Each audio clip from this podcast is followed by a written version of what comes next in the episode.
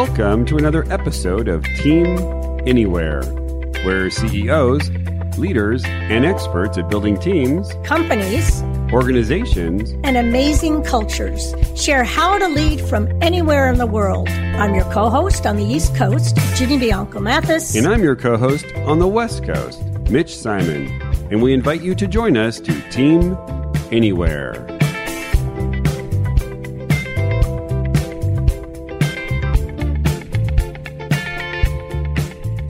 What if your brain could tell you exactly how to influence your team?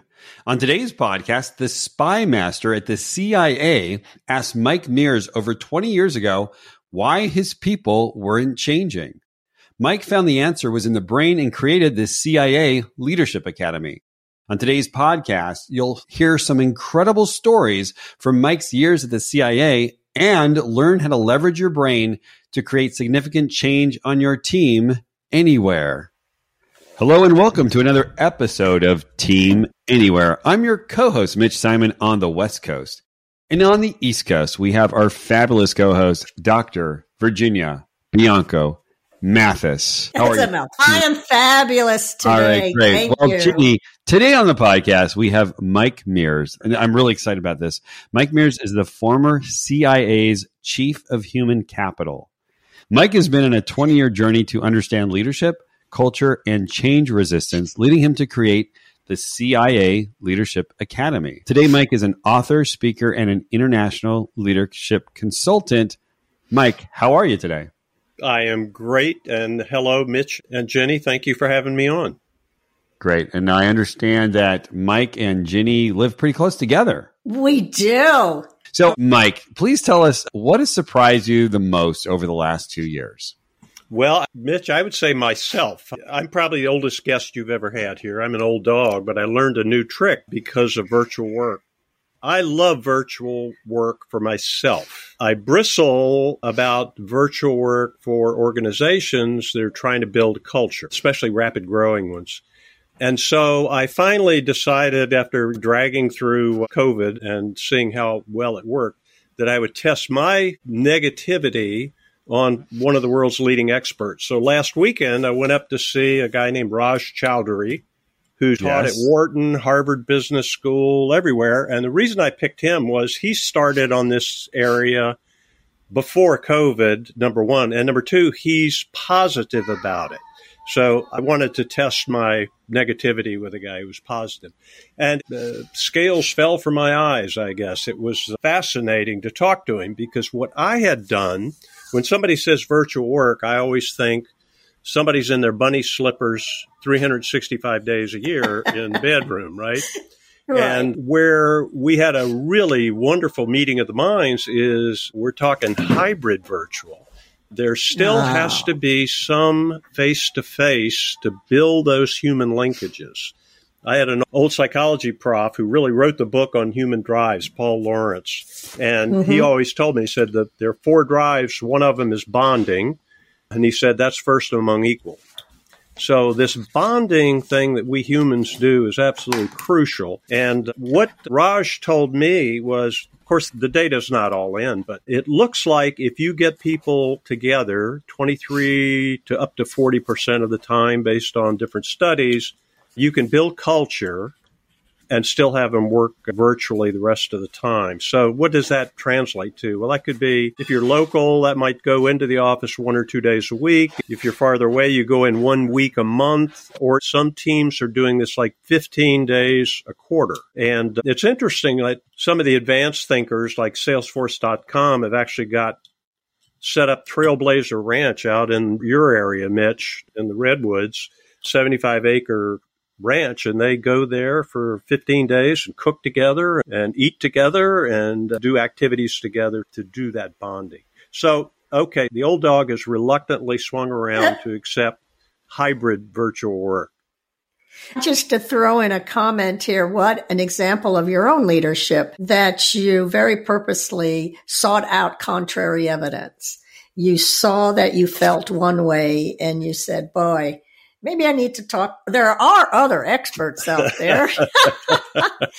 and you found out, you went to the heart of some great information. Thanks yeah. for sharing that. Yes, I do think that it's looking at it through a different lens. It's because we come from the lens of five days a week. You know, maybe 10 years from now, people go, What's that all about? yeah, people won't remember. All right. So, definitely, Mike, we want to hear your story. What was the spark that started your 20 year journey to understand leadership? And where did that journey lead you? Well, I had somebody ask me a question that changed my life. I've always been interested in leadership because I was a West Point grad and all that going way back. But I was in an interesting perch over 20 years ago at CIA where I was a senior executive. And my role was special, let me think about the title, special counselor to the deputy director of operations for leadership and management. Well, that's well, like Jenny. That's like you introduced yeah. Jenny, yes, right? It's her name. Well, the, we call it the DDO. He or she is the spy master. So when you think of the person that's running global CIA operations, knows who all the spies are around the world, collecting data, secrets, that's this person, the spy master. And so I am ostensibly the person that knows all about leadership and management to be able to counsel him. So I get a call, Mike, come up right away. The DDO, the spy master wants to see you. And so I don't know about you guys, but do you ever get that little spike of fear when somebody high up calls you like, what have I done now? Right.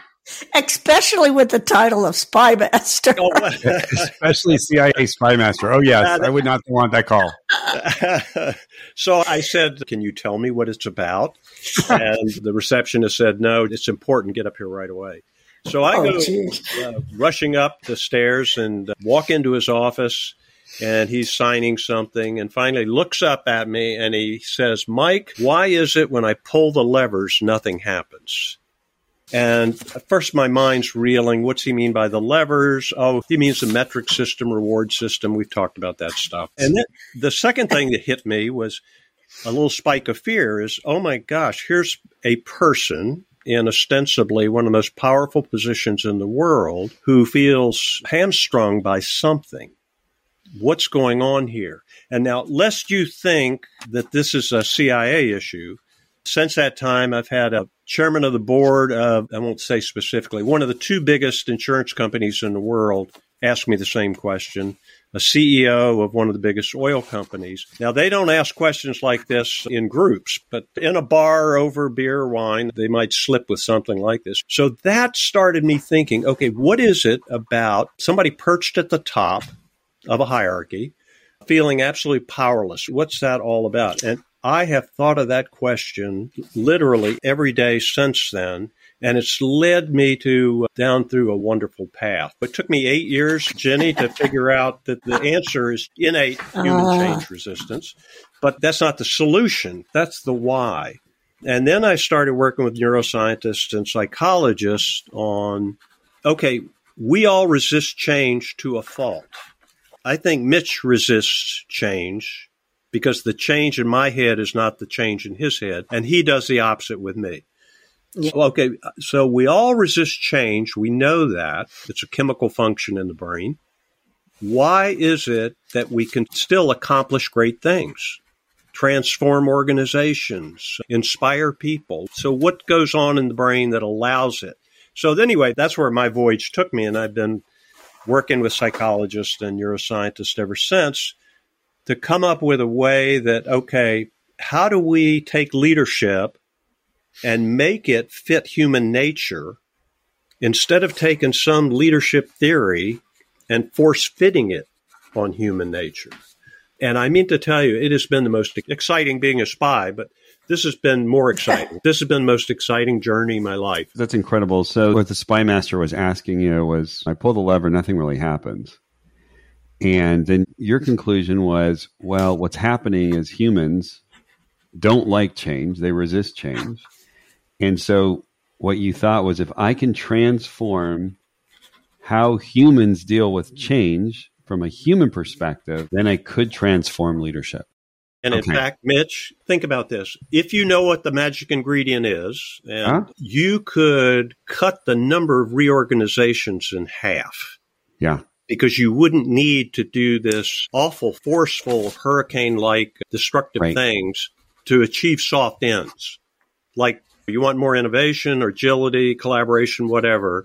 Well, don't reorganize. There are other things that you need to do. So, without sharing any CIA secrets, what is the magic formula then? It's so basic, I'm a little embarrassed. Okay, I'm One, ready. one part is if you look at the human brain, the biggest part of the real estate is devoted to vision or visualization.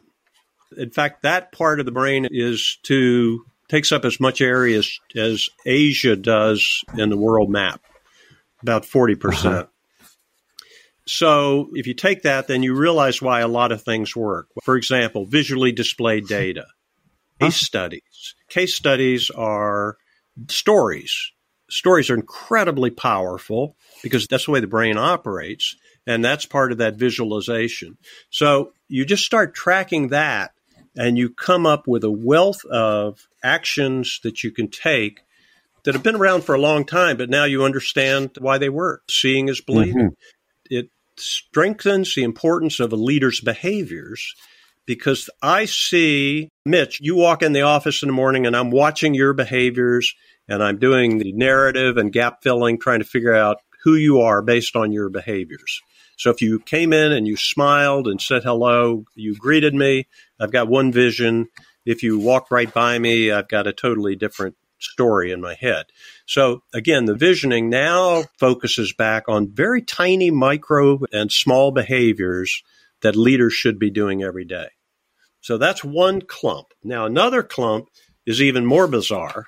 I was working with one of the two neuroscientists who discovered insight after 9 11. His name's John Kounios, and Mark Beeman was his partner. Their theory was that insight is not fast decision making. In other words, it's not in the prefrontal cortex, it's not analytical. There's something else going on with insight. And what they did was took the state of the art scanning equipment of the day and ran experiments causing people to have insight. And this is where it starts to get a little bizarre. They noted a flash of energy, not in the prefrontal cortex, but in a tiny spot above the right ear. And it's an instantaneous flash, just like in the cartoons. You see the car- the little light bulb going on. It's concurrent with you're in a relaxed state and your brain waves increase. They don't know why. There's that flash of energy. New neurons are put together, knitted together instantaneously. Here's the interesting part. This produces a mix of cocktails in the brain that give you an absolute sense of certainty. So let's say you're doing a crossword puzzle.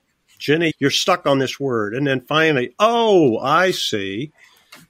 That's an aha. And it- it produced that chemical complex that gave you a sense of certainty to actually write that down on your crossword puzzle. That's a small aha. But what's interesting is it that sense of certainty is so crucial because it gets you around all these hidden fears we've got, the survival instinct, which holds us in place, makes us anti change because it could be dangerous, and it allows us to do big things. So I'll tell you a quick story. Here's a story about two CIA directors, and I won't say his name for obvious reasons, but we're walking down the hall, seventh floor, is the executive suite.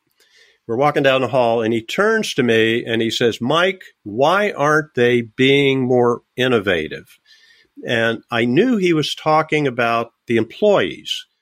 And then he paused and he said, I've told them in all my speeches I wanted more creativity. Yep. Okay, I'll put you two on the spot. How would you answer that question if a CIA director asked?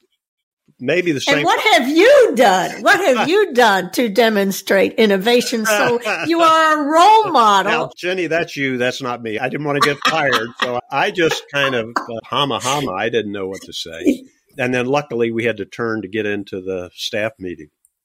So that's one story. Obviously, he's jawboning. He's telling people every day he wants more innovation. He gets none, and the reason again is that survival instinct holds us in place. I don't know what he means by innovation.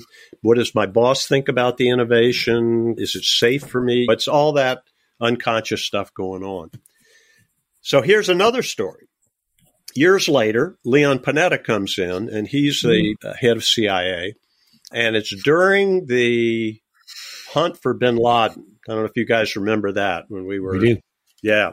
So uh, he had a meeting every Wednesday afternoon, five o'clock. The bin Laden team would get together and they would talk about new ideas, new approaches, where they were on the hunt. And so he asked this one poor fellow, What new ideas have you got to find bin Laden? And the hapless soul kind of shrugged his shoulders and said, Chief, I'm sorry, I don't have any ideas, and none of us have any more ideas. We're ideaed out. Well, Panetta flared up, quickly pulled back, and he said, Wait a minute, I apologize. It was not you I'm angry at the situation. He said, Let's do this. Let's take off, uh, break the meeting now. And when you guys come back next Wednesday, a week from now, you bring me 10 new ideas to catch bin Laden. Mm-hmm. So, week goes by, Get, pulls the group together and says, Hey, have you got 10 new ideas? And the, the officer says, No, sir, We've got 37. All right. So what happened? Well, what happened was he gave them mental homework on that problem. Now, what are they thinking about when they're driving to and from work? They're going to be thinking about what are new ways. They're going to be thinking about that in the shower. They're going to be thinking about that when they're jogging. And the group got together before the Wednesday and shared ideas and fine tuned them. 37 new ideas were delivered. So he used what I call a mental prompt, an insight prompt to generate that reflection, to generate the insights for new ideas. And then at the same time, the group had certainty generated inside their heads that they could carry out those ideas. In other words, you buy into your own mm-hmm. idea. So I just thought that was pretty cool, but it's a totally different way to lead, right? Yes. It's appreciating the brain needs to be in a relaxed state. It's appreciating that the brain needs a little time. It's also giving safety because it's like, I need new ideas and they're just ideas.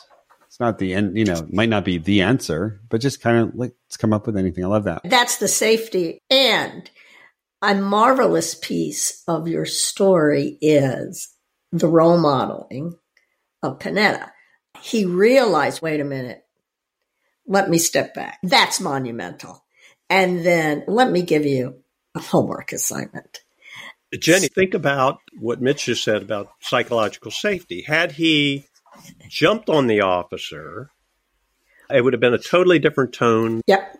So when you think this way, you think about, okay, what is human nature? And then how do we apply our leadership approaches and practices to fit that? As, right. as opposed to just trying to come up with the eight principles that we're going to teach today and hope they stick. I have a more minute example that I tend to use with my folks when I'm teaching them coaching skills. And it's obvious that Panetta has had some of that coaching. But another thing that I am sure you have studied, Mike, is the brain neuroscience has said that we love bright, shiny things. Yes. The brain just goes there. So, how do you build on that? And there are a lot of little ways to your whole point of use what triggers the brain naturally to help create the path for moving forward in the ways that you're looking to move. Don't try to go against it. Absolutely. It's funny, on my journey over this 20 years plus, Jenny, I have come to believe at the start of my journey, I liked coaches and coaching. And now I am just forever in love with them because the reason is great coaches and great teachers use some of these methods that I've come up with. For example, coaches and teachers yearn for that aha moment in the student or the coachee's brain or eyes. We live for that. And so, in asking, active listening, some right. of these stuff that we've already got out there on the palette really, really works. But this is why that works. This is why it works. And what Panetta did and what you are advocating leaders need to do is give those mental triggers.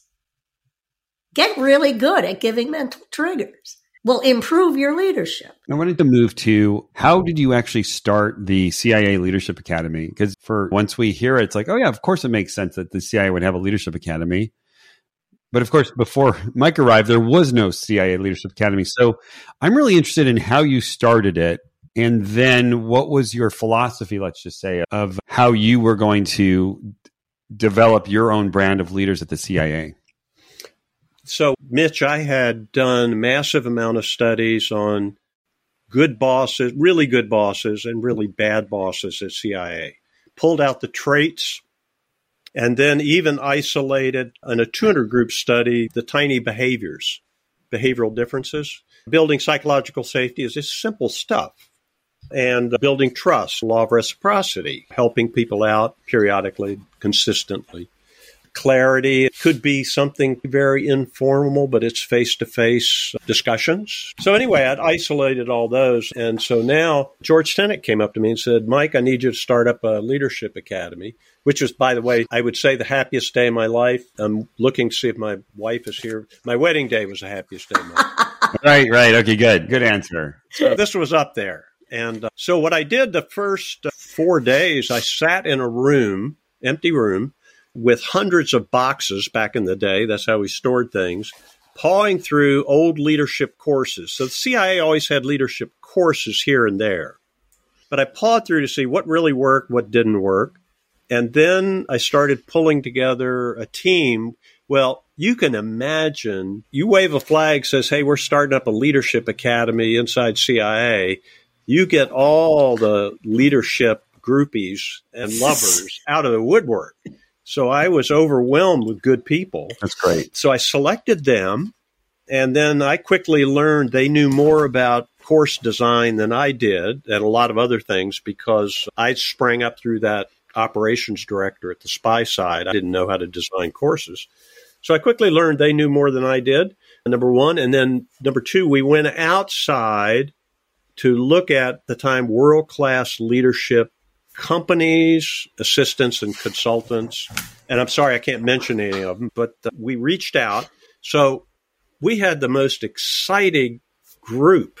It was an amazing experience. It was like a high for first two years of putting this stuff together and talking about leadership and what are the most important things here and how do we knit it back to the organization? Because you don't want your leadership training just to be in a vacuum right. uh, you know one time event. So how do we integrate it back and so on? And we were blessed with top cover which is absolutely crucial in anything. So that's how we launched it. It was a roaring success. We launched first launched the frontline manager training.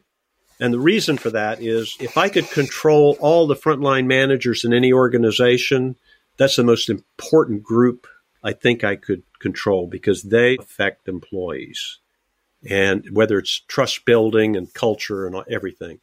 So we went after them first. Then a second course was for middle managers.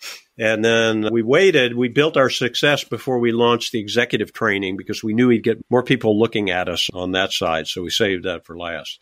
So anyway, we launched it and it worked. And it was just a happy, great experience to do it. How did you influence frontline managers to take the course? Or was it mandatory or was it a, an option? Oh, there's a story. This was not mandatory initially. And this is really an important concept. And I know some of the listeners may not agree with me on this, but everywhere we go, we hear everybody can be a leader. Well, everybody can practice certain leadership skills, but there is a subset of people who have what uh, psychologists call near psychopaths or narcissists or people with autocratic, extreme autocratic tendencies or micromanaging tendencies that I can't put them through a five day or a six month course and come out at the end with some brand new type of person. Right. And I've even done polls on this. 2,000 people I've asked, have you ever had your worst boss go for six months to leadership training and come back and they were your best boss? And none. There's only one instance in history, and that was Scrooge uh, in Christmas Carol, and that took three ghosts to, to get that Yeah. guy that's scared away. that's correct. That it Or a sixty minute television show. So, uh, what happens though, the less self aware you are willing to be, the lower you're going to be on that leadership spectrum. Mhm. So, those are exactly the people didn't think they need the leadership training, so they didn't sign up. What we got were the firebrands who want to be better. They're interested in leadership.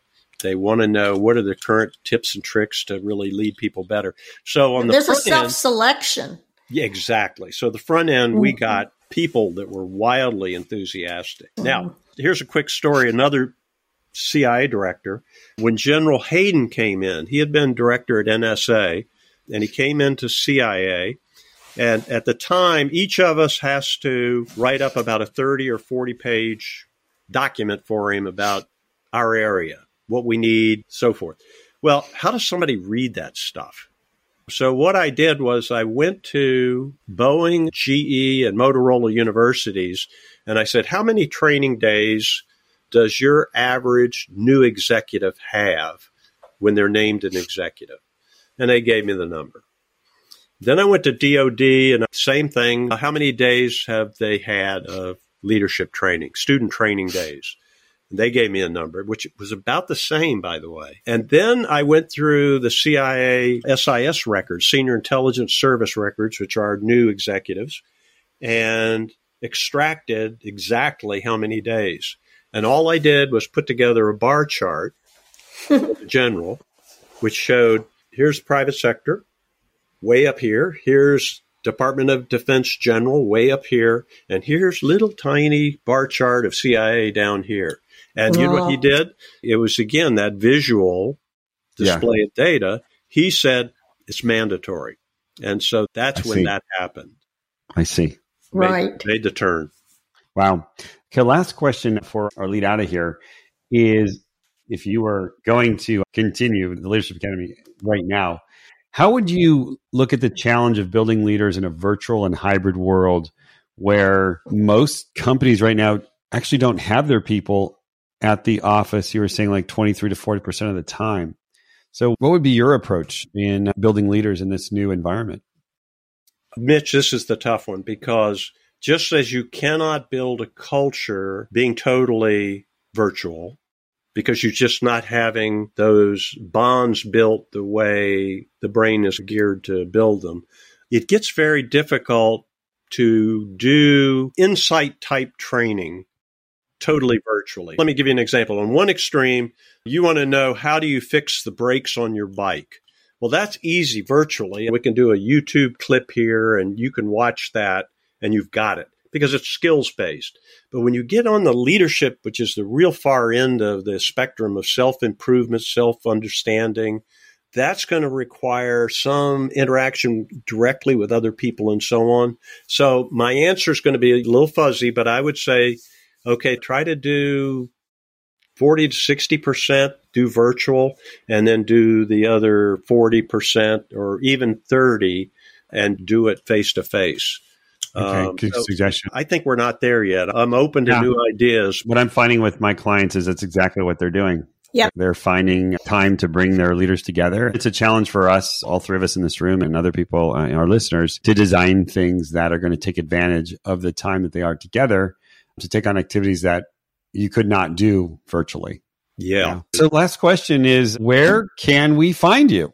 Oh, all right. It's Mike Mears, M E A R S, and I'm on LinkedIn. I wish anybody would click on connect with me there. And then my website is mikemears.com. Everything I do is free. So I've got free newsletters, free periodic table of the leadership elements, free ebooks, whatever people want. You sent us that, the periodic table. Yeah, of that was wonderful. It's not kitschy. It's really good. Oh, You- yeah. Really serious, well thought out stuff. Mitch, one last thing. It took me four months of weekends to put that together. You know what Really? it was for? My first class of CIA Leadership Academy graduates, we didn't have a budget for gifts. So I was compelled by necessity to come up with that thing. That's great. So Right. now you're an official graduate, both of you, of the CIA's Leadership Academy. Right, we got it. The only thing is we can't tell anybody. Good right, so, Mike, thank you so much. This has been so exciting, engaging, deep, informational, learning about the brains, things that most of us don't know about. So thank you so much for being on the podcast. Thank you guys yeah. both. This was done delight. Oh, absolutely. Absolutely. And thank you. Yeah, this is like a leadership delight. And thank you, Jenny, so yeah. much. And for both of you on the East Coast, so good to see you. And for the rest of us, I want to thank you for joining us today. And please, if you've loved this podcast, which we've loved so much, please share with your friends, your colleagues, your family. And we look forward to seeing you next time on our next episode of Team Anywhere.